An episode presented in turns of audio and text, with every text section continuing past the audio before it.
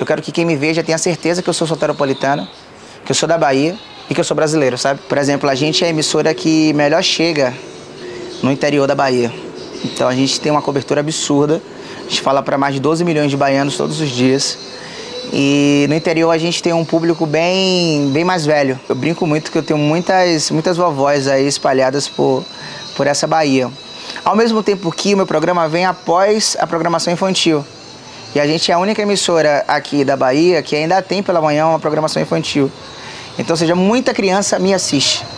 E eu acho que isso é muito interessante, porque muita criança me vê na rua, me para e fala, é o menino do desenho. Oh, é, é, você que ele é você que esse menino aqui que você assiste, né, mamãe?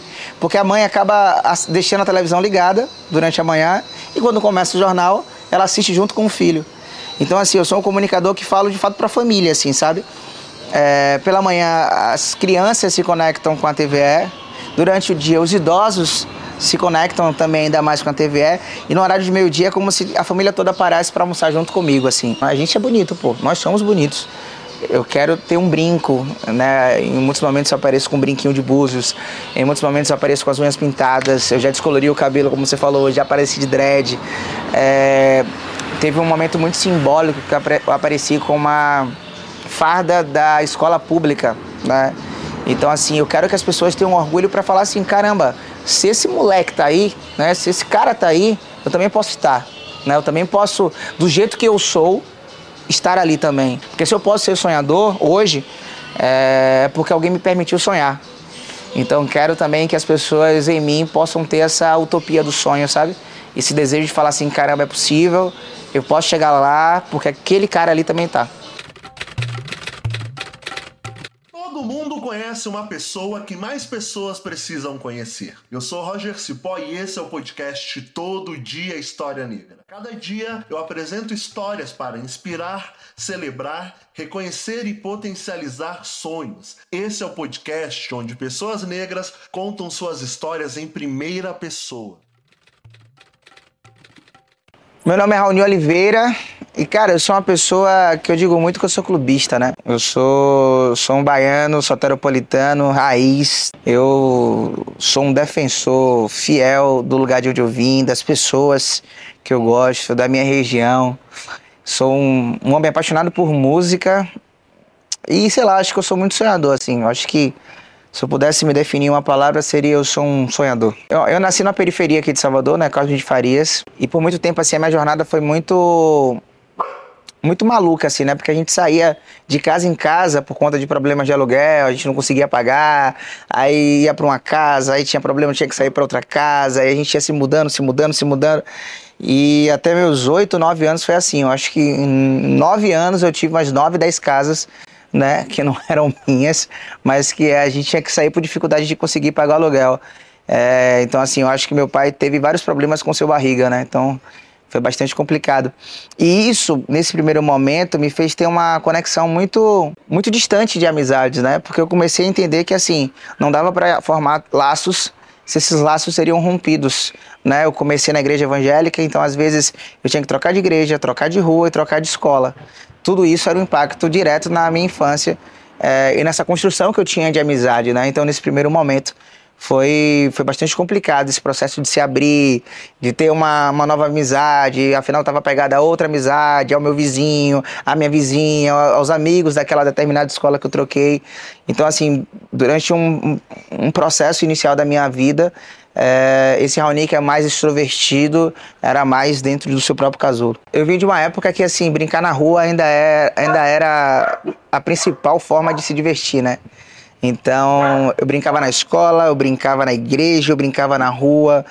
É, formava muitas amizades, assim, nunca fui, nunca fui difícil de formar amizades, né? Porque eu gostava muito de brincar, né? Brincar era sempre uma, uma, atividade bacana.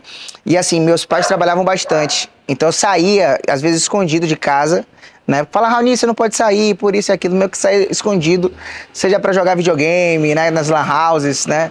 Eu ficava, eu ficava pedindo minha mãe vale transporte, que aqui em Salvador era possível trocar vale transporte por dinheiro.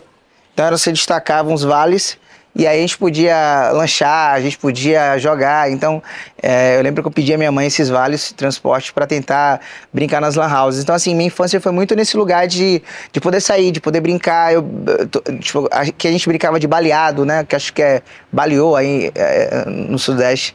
Tipo, queimado também se chama de queimado. Só sou frustrado porque eu nunca aprendi a soltar pipa. Eu acho que é a minha única frustração. Meu pai é comunicador, né? Então, assim, já da fonte eu vi em casa é, um radialista. Ele passeou por diversas rádios aqui de Salvador e desde criança eu frequentava esse ambiente de rádio, esse ambiente. Ele também narrava partidas de futebol, então eu estava muito na Arena Fonte Nova, na época Fonte Nova, no Barradão, acompanhando né, os jogos. Então eu ficava vislumbrado de fato com esse universo da comunicação. Quando eu passava de buzu por algum outdoor, eu tentava ler da criança mesmo ler como se fosse um radialista. Né? Eu li ali o outdoor altão na, no buzu e tal, como se fosse de fato um radialista. Eu sempre fui muito comunicativo. Na igreja eu fazia, eu, na igreja fazia muito teatro, né? Então eu sempre era o Jesus, era o Adão, era enfim, essa, esses personagens. Muito também porque minha mãe fazia parte da coordenação, então ela me obrigava a fazer. Mas também porque eu gostava bastante, assim, eu me identificava legal com esse lugar de ser de fato um porta-voz. Né? Na escola também eu não gostava de ficar segurando cartaz. Eu gostava de estar tá falando. Não, deixa a apresentação que, que eu rolo. Eu desenrolo, eu faço. Então, assim, a comunicação entrou muito por conta de meu pai, que foi claramente a minha principal inspiração, mas também por conta desse universo, né? Eu gostei, bebi da fonte. A gente brinca muito que comunicação é uma cachaça, né? Por ter bebido dessa cachaça e se embriagado da comunicação, que eu passei a gostar bastante. Era um aluno que dava bastante trabalho, e eu acho que meus pais, por algum momento, duvidaram de, de como seria meu futuro, assim. Porque, de fato, eu dei muito, muito trabalho aos meus pais, dei muito trabalho também à escola. eu vou, vou ter que prender vocês mesmo, né? Eu passei por um período de não lugar, assim, de tentar me encontrar, de tentar entender o que eu de fato queria ser. Por algum momento, eu tentei até não querer fazer a mesma coisa que meu pai fazia, né? Pra não viver nessa sombra. É, eu acho que eu prender ele. É, então assim, eu tentei fugir um pouco do que meu pai, do que meu pai era então, um radialista, para tentar fazer outras coisas. E nesse caminho eu virei publicitário, né? Me formei, fiz a faculdade de comunicação social com ênfase em publicidade e quis trabalhar em agência. Era o meu sonho. Não, vou fazer grandes campanhas, vou fazer uma publicidade, vou ganhar o Cannes, né? Vou ganhar o Leão de Ouro, vou ganhar os maiores prêmios de publicidade, de publicidade possíveis. Só que aí o mundo me colocou num estágio, no meu primeiro ano, no primeiro semestre, na, numa rádio, para trabalhar com ação promocional. E aí, logo, justamente do que eu queria fugir, eu comecei a trabalhar, que foi trabalhar com rádio. Trabalhei por seis anos, passando por diversos setores. Eu fui estagiário, eu fui promotor, eu fui social media, eu fui analista de marketing, eu fui redator, fui designer, eu fui é, produtor, é, fui, até comercial fui em um determinado momento até uma, uma hora que eu cheguei a ter a oportunidade de ser locutor de fato. E aí eu, eu, era locutor de rua, né? Eu fazia os flashes dessa determinada rádio. Eu ia lá, falava, ó, oh, estou aqui representando a loja X e por, pelas ofertas que estão disponíveis, você vem para cá e pode é, somente hoje ganhar essa, essa oferta. Então comecei sendo locutor de rua. E aí, assim, eu fiquei apaixonado, cara. Fiquei apaixonado. Aí comecei a fazer os shows, né? Os palcos da vida aqui em Salvador, são muitos, inclusive. E era subir no show de Léo Santana, no show da Harmonia, no show do Parangolé, do Piscirico. Quem quer brinde? Quem quer brinde da rádio? Todo mundo, ah! Eu falei, caramba, isso é legal, isso é massa. E comecei a tomar prazer. Em uma determinada hora eu saí dessa rádio, fui ser coordenador de marketing da principal rádio aqui de Salvador. Ainda muito sem a pretensão de estar na frente, né, do microfone trabalhava, trabalhava ainda por detrás, né? Fazendo as coisas nos bastidores, que eu gostava muito de fazer, assim. Até no momento que eu ganhei um programa de rádio. Falei, um, meu chefe falou assim, pô, Raoni, por que você não apresenta um programa? Eu falei, não, pô, tô aqui, tô fazendo as coisas já boas. Não, vai lá, faça esse programa.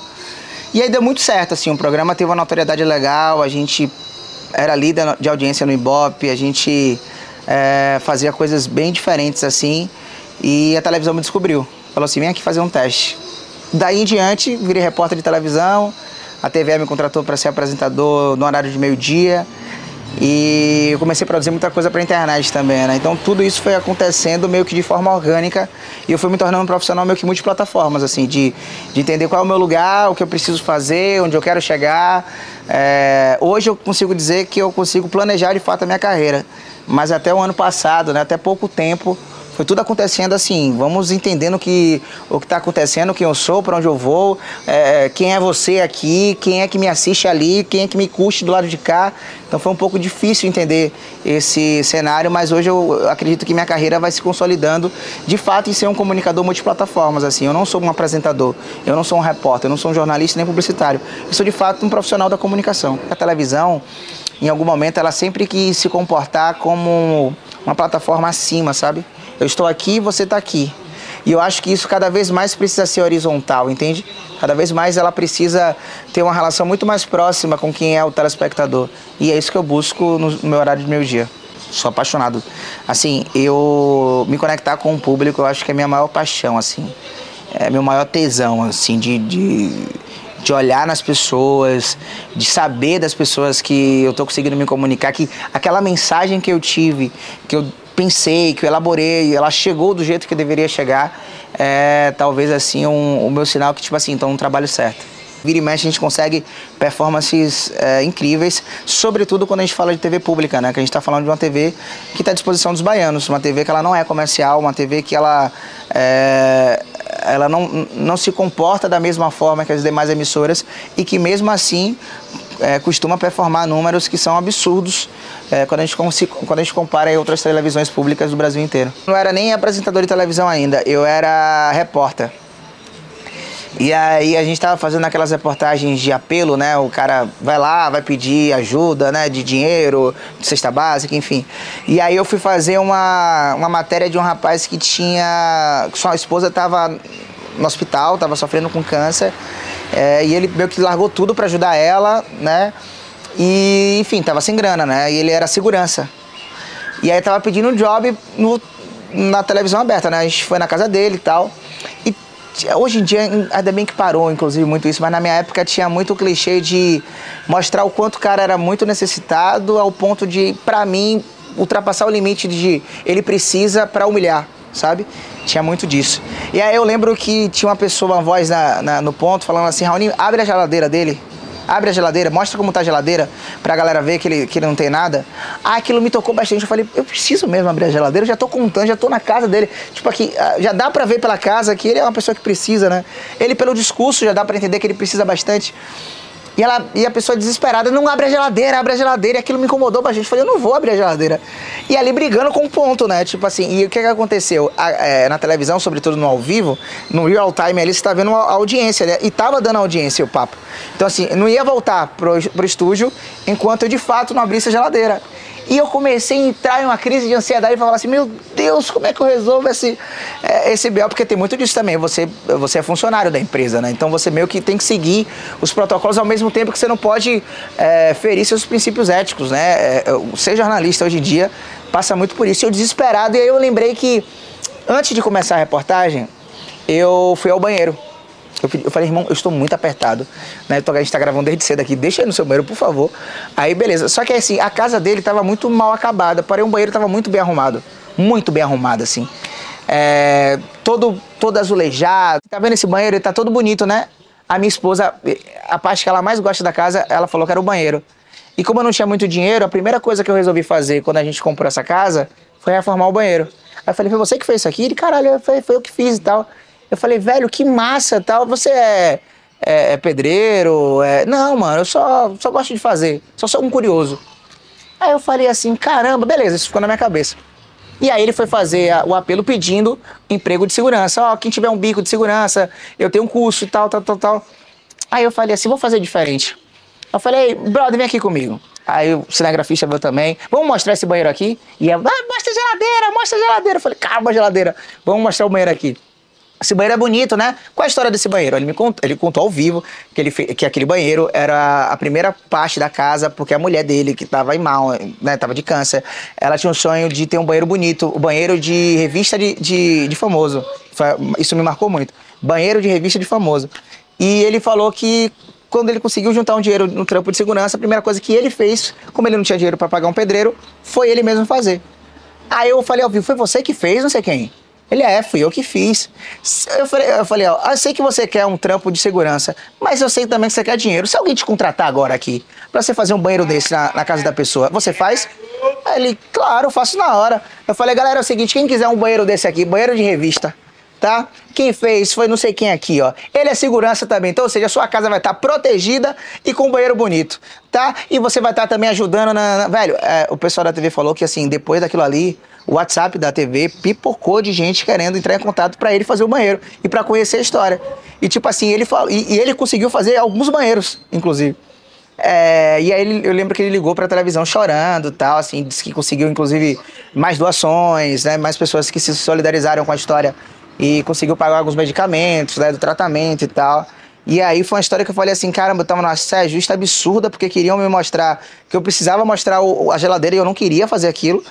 E eu tive que ir para uma outra tangente para para mostrar que, tipo assim, é possível a gente se conectar mostrando de fato uma potência, né? Ao invés da gente mostrar só a dor, eu consigo motivar pessoas a ajudarem o outro também por conta da potência. Então, assim, foi uma. E o ponto aqui, né? Mostra a geladeira, mostra a geladeira. Tem gente que chama de blogueiro, tem gente que chama de influenciador, tem gente que chama de creator, tem gente que chama de influencer, né? Produtor de conteúdo, né? É um lugar que eu acho que tá todo mundo tentando entender direitinho ainda o que é, né? Assim, é... eu acho que a TV e os meios tradicionais, né? Porque eu também vim do rádio, é, eles te dão uma bagagem um pouco maior, assim. Eu, eu, confesso que eu, eu acho que eu cheguei nas redes sociais um pouco mais pronta, assim. Porque eu já tinha noções de, de enquadramento, de, do audiovisual, noções de roteiro. E já produzia conteúdo pensando nisso, né? Pensando em pagar mais boletos, de fato, como eu brinco. E, de uma certa forma, ser relevante. Então, assim, os, meu, os, os meus conteúdos, eles são pensados, eles são estruturados, eles são é, planejados para chegar em determinado público, né? Então, assim, eu tenho diversos quadros nas redes sociais, eu converso com pessoas, eu consigo conversar com pessoas diferentes ali dentro daquele determinado universo, né? Às vezes eu quero fazer um conteúdo mais direcionado ao Brasil, às vezes eu quero fazer um conteúdo mais direcionado ao Nordeste, e às vezes eu quero falar para minha Bahia, assim. É, é possível fazer algo que se converse com tudo isso? Também é possível. Mas assim, esse lugar do, do produtor de conteúdo é um lugar que tem sido muito, muito desafiador, mas muito gostoso de fazer, assim, porque é possível se conectar com mais pessoas, é possível ter um feedback direto das pessoas, coisas que talvez a TV não consiga com tanta facilidade. É possível você testar seu conteúdo, ver se ele funciona ou não. É possível você se divertir mais. E outra, você é independente, né? Você é o dono do seu próprio negócio. Então, assim, tem sido um, um, trabalho muito gostoso de fazer e de muita responsabilidade também, né? Eu tenho buscado muito pensar direitinho em tudo que eu vou falar, porque eu acho que um dos problemas dessa nossa rede social é que a gente acaba dando voz, e a gente enquanto sociedade mesmo, algumas pessoas que não estão preparadas para receber essa potência. E eu nem acho que a culpa é da pessoa, porque a pessoa está assim como eu, descobrindo esse universo, né? Só que às vezes ela acaba metendo os pés pelas mãos, às vezes ela não tem noção também do impacto que ela, que ela tem naquela determinada comunidade. Então, assim, eu tento estudar muito para não falar besteira, eu tento me posicionar sempre quando eu tenho a certeza que eu posso me posicionar. É, e eu tento também tornar isso um pouco mais leve, tá? Porque eu acho que a rede social também tem um poder absurdo de te adoecer, de tirar sua saúde mental, de, de te colocar refém do algoritmo, né? Eu falo muito que assim, a gente não pode ser refém é, do engajamento, a gente não pode ser refém desse conteúdo, a gente precisa produzir, a gente precisa se sentir bem e a gente precisa entender que esse lugar é um lugar que se a gente não não cuidar com leveza, a gente não cuidar com cuidado de fato, a gente pode adoe adoecer bastante, né? Eu tenho grupos de memes, eu tenho grupos de, de, de figurinhas. Assim, é, é, a primeira forma de eu tentar lidar de uma forma sadia com essa plataforma. Seja ela WhatsApp, Instagram, TikTok, Facebook, YouTube, assim. É o primeiro processo. Como eu te falei, eu gosto muito do meu clubismo e de falar de música, né? Eu vim do rádio.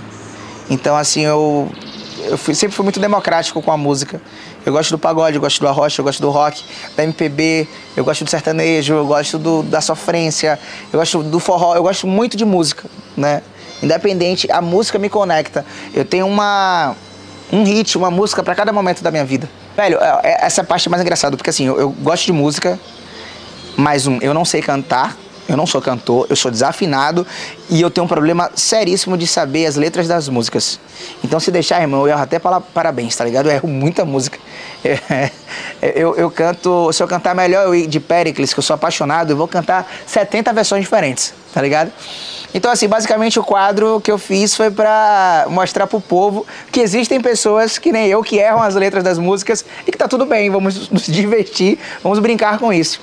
E aí a gente foi para a estação da Lapa, que é a principal estação aqui da cidade, de fato, uma das mais movimentadas, que, assim, eu acho que todo soteropolitano que precisou pegar ônibus em algum momento da vida é, tem alguma história para contar na estação da Lapa, assim.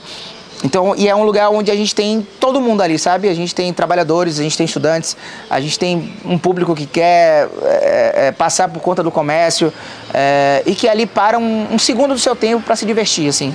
Eu digo que aquele quadro é um presente porque ele é uma grande brincadeira. Todo mundo se diverte. Quem grava comigo se diverte, quem está na Lapa, na estação, se diverte e quem assiste nas redes sociais depois também se diverte bastante. E ao mesmo tempo que ele é um registro histórico da nossa música, sabe? O que eu estou fazendo ali é catalogando as músicas de diversas gerações, colocando em um registro audiovisual e entregando ali para diversas gerações. É músicas da, da Bahia, como o pagode, o arrocha, o axé, é músicas do Nordeste, como o forró. É, a gente está lançando agora uma versão com funk, com sertanejo também. É o pagodinho também, que é muito forte no Sudeste, é o samba.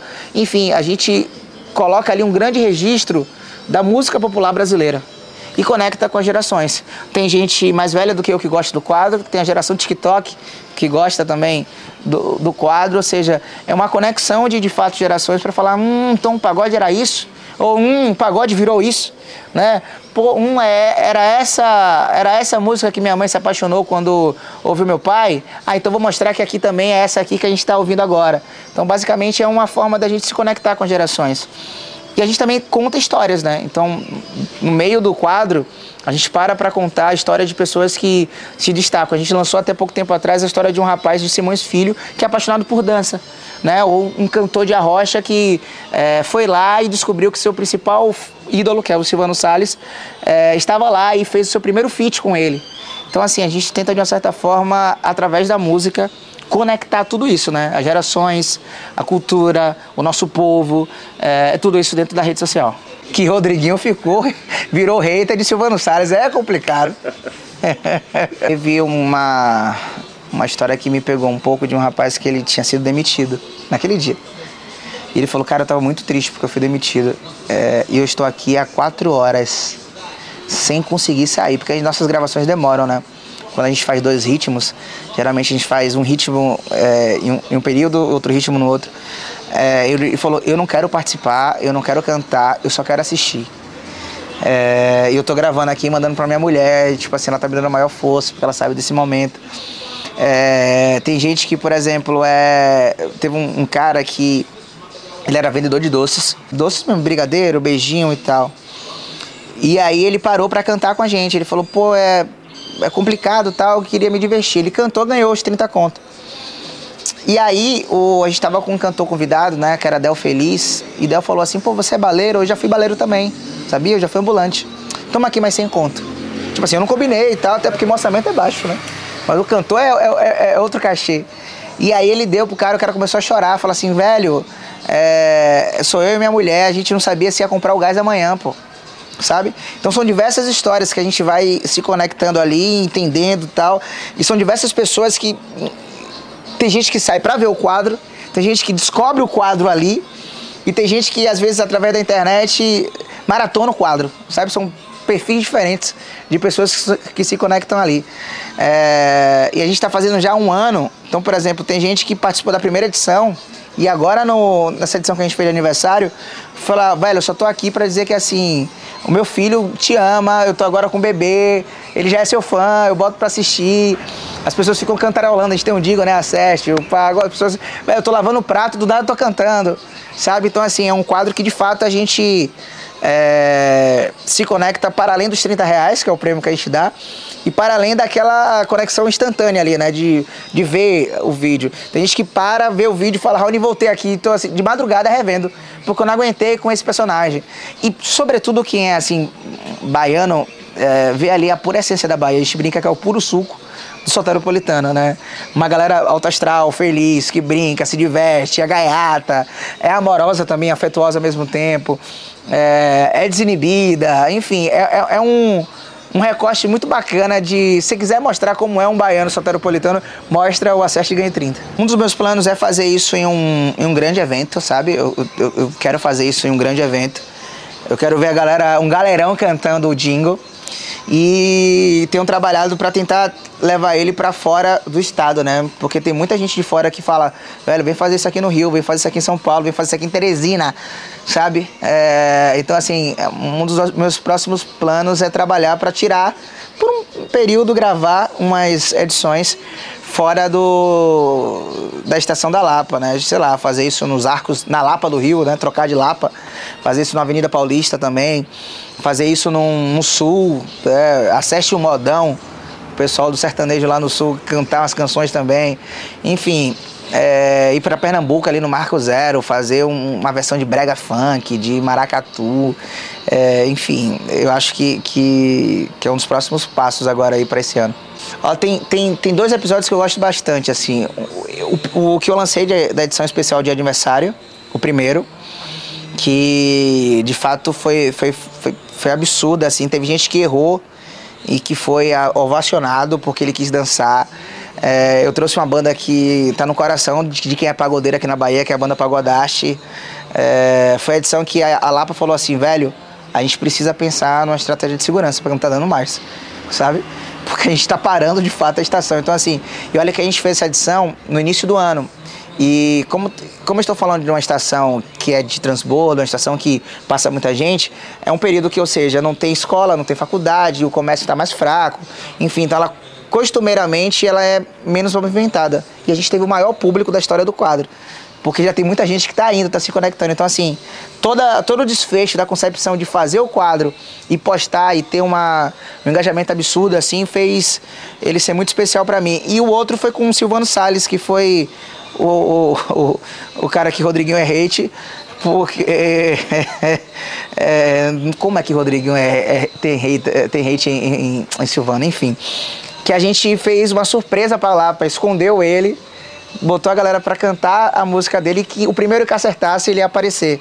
E aí a gente praticamente derrubou a Lapa porque ele apareceu, assim, foi foi muito bacana assim. Então, são os dois episódios que eu tenho guardado assim na minha memória. É um sonho de ter, assim, falando de forma bem direta, de ter uma independência financeira ao ponto de eu não ter perrengue, sabe? Eu não quero passar perrengue, eu não quero ficar preocupado é, em fazer conta, sabe? Não quero ser ricão, não. Eu quero ser confortável. Eu quero estar confortável. Fala assim, pô, amanhã a gente pode viajar? Pode. Se eu me planejar, eu consigo fazer uma viagem internacional? Sim. Então, assim, eu quero ser confortável. E segundo, eu quero, mano, é... saber que todos ao meu redor estão bem, assim, também, sabia? Porque, assim, eu acho que, eu, como eu falei, eu sou clubista também com meus amigos, com a minha família e com as pessoas que eu gosto. Então, é, eu sonho em, em, em, ter todos os meus amigos, a gente tá, sei lá, jogando dominó, falando da nossa vida, né, tomando whey, falando, pô, aí é, aquela época a gente passava perrengue, hein? Aquela época que era, que era, como a gente fala aqui, barril dobrado. E que hoje está muito melhor. Então, assim, meu sonho é que eu possa estar tá muito bem ao ponto de ajudar os meus e que os meus, é, mesmo sem a minha ajuda também, possam estar em um lugar tão confortável quanto eu. Para o meu trabalho, eu imagino alcançar voos maiores nesse processo de comunicação. Eu penso em furar mais a bolha nacional, eu penso em também ter mais independência nos meus projetos maiores, né? Eu ser mais a cabeça pensante, né, dos meus projetos maiores. E pretendo ainda assim ainda surpreender esse país aí com um, uma potência de entretenimento que eu sei que eu posso ser. Eu quero fazer um talk show. Assim, eu tenho uma vontade absurda de fazer um talk show. É, um talk show com envolvendo muito disso que eu falo, né? Da, do humor, do entretenimento, da música, é, da bagagem cultural, de, de, de, desse, desse, processo de conexão também, do gostar de conversar, né? Então, basicamente, assim, é um dos meus próximos projetos aí para para lançar aí para esse país é um talk show. Não, assim, é, é, primeiro também parabenizar, né, esse projeto que eu acho que ele por si só ele é muito importante, assim, muito necessário e que as pessoas tenham gostado dessa história, porque eu tenho gostado de várias histórias que estão saindo aqui nesse perfil. Eu gostei da de Léo, né, que é meu conterrâneo, a de Salgadinho também, né, é, mas a de Léo falando que ele teve que desmaiar para chamar a atenção do, do crush dele na época da adolescência me acertou bastante. Pô, polêmica, cara. Eu, assim, eu, eu, eu, particularmente, em relação a mim, eu não sou uma pessoa que, que tem muitas polêmicas, não. Eu sou muito tranquilo, assim. Eu sou fofoqueiro de ver a, a, vida dos outros. Quando tem a polêmica de um, eu falo, ih, rapaz, que, que barril, hein? É, mas uma polêmica é o seguinte: Silvano Salles canta mais que Rodriguinho. Salve bonde! Olha eu, Roger Cipó, de volta aqui. Eu passei só para saber se você gostou de conhecer essa pessoa que eu gosto tanto. Você também pode apoiar esse projeto compartilhando nas redes sociais. Essa é uma realização minha mesmo, porque eu tô no corre como comunicador independente e acredito que se as nossas vidas importam, as nossas histórias também elas merecem ser contadas. Muito obrigado por ouvir o podcast Todo Dia História Negra. Até o próximo episódio. Tchau, tchau.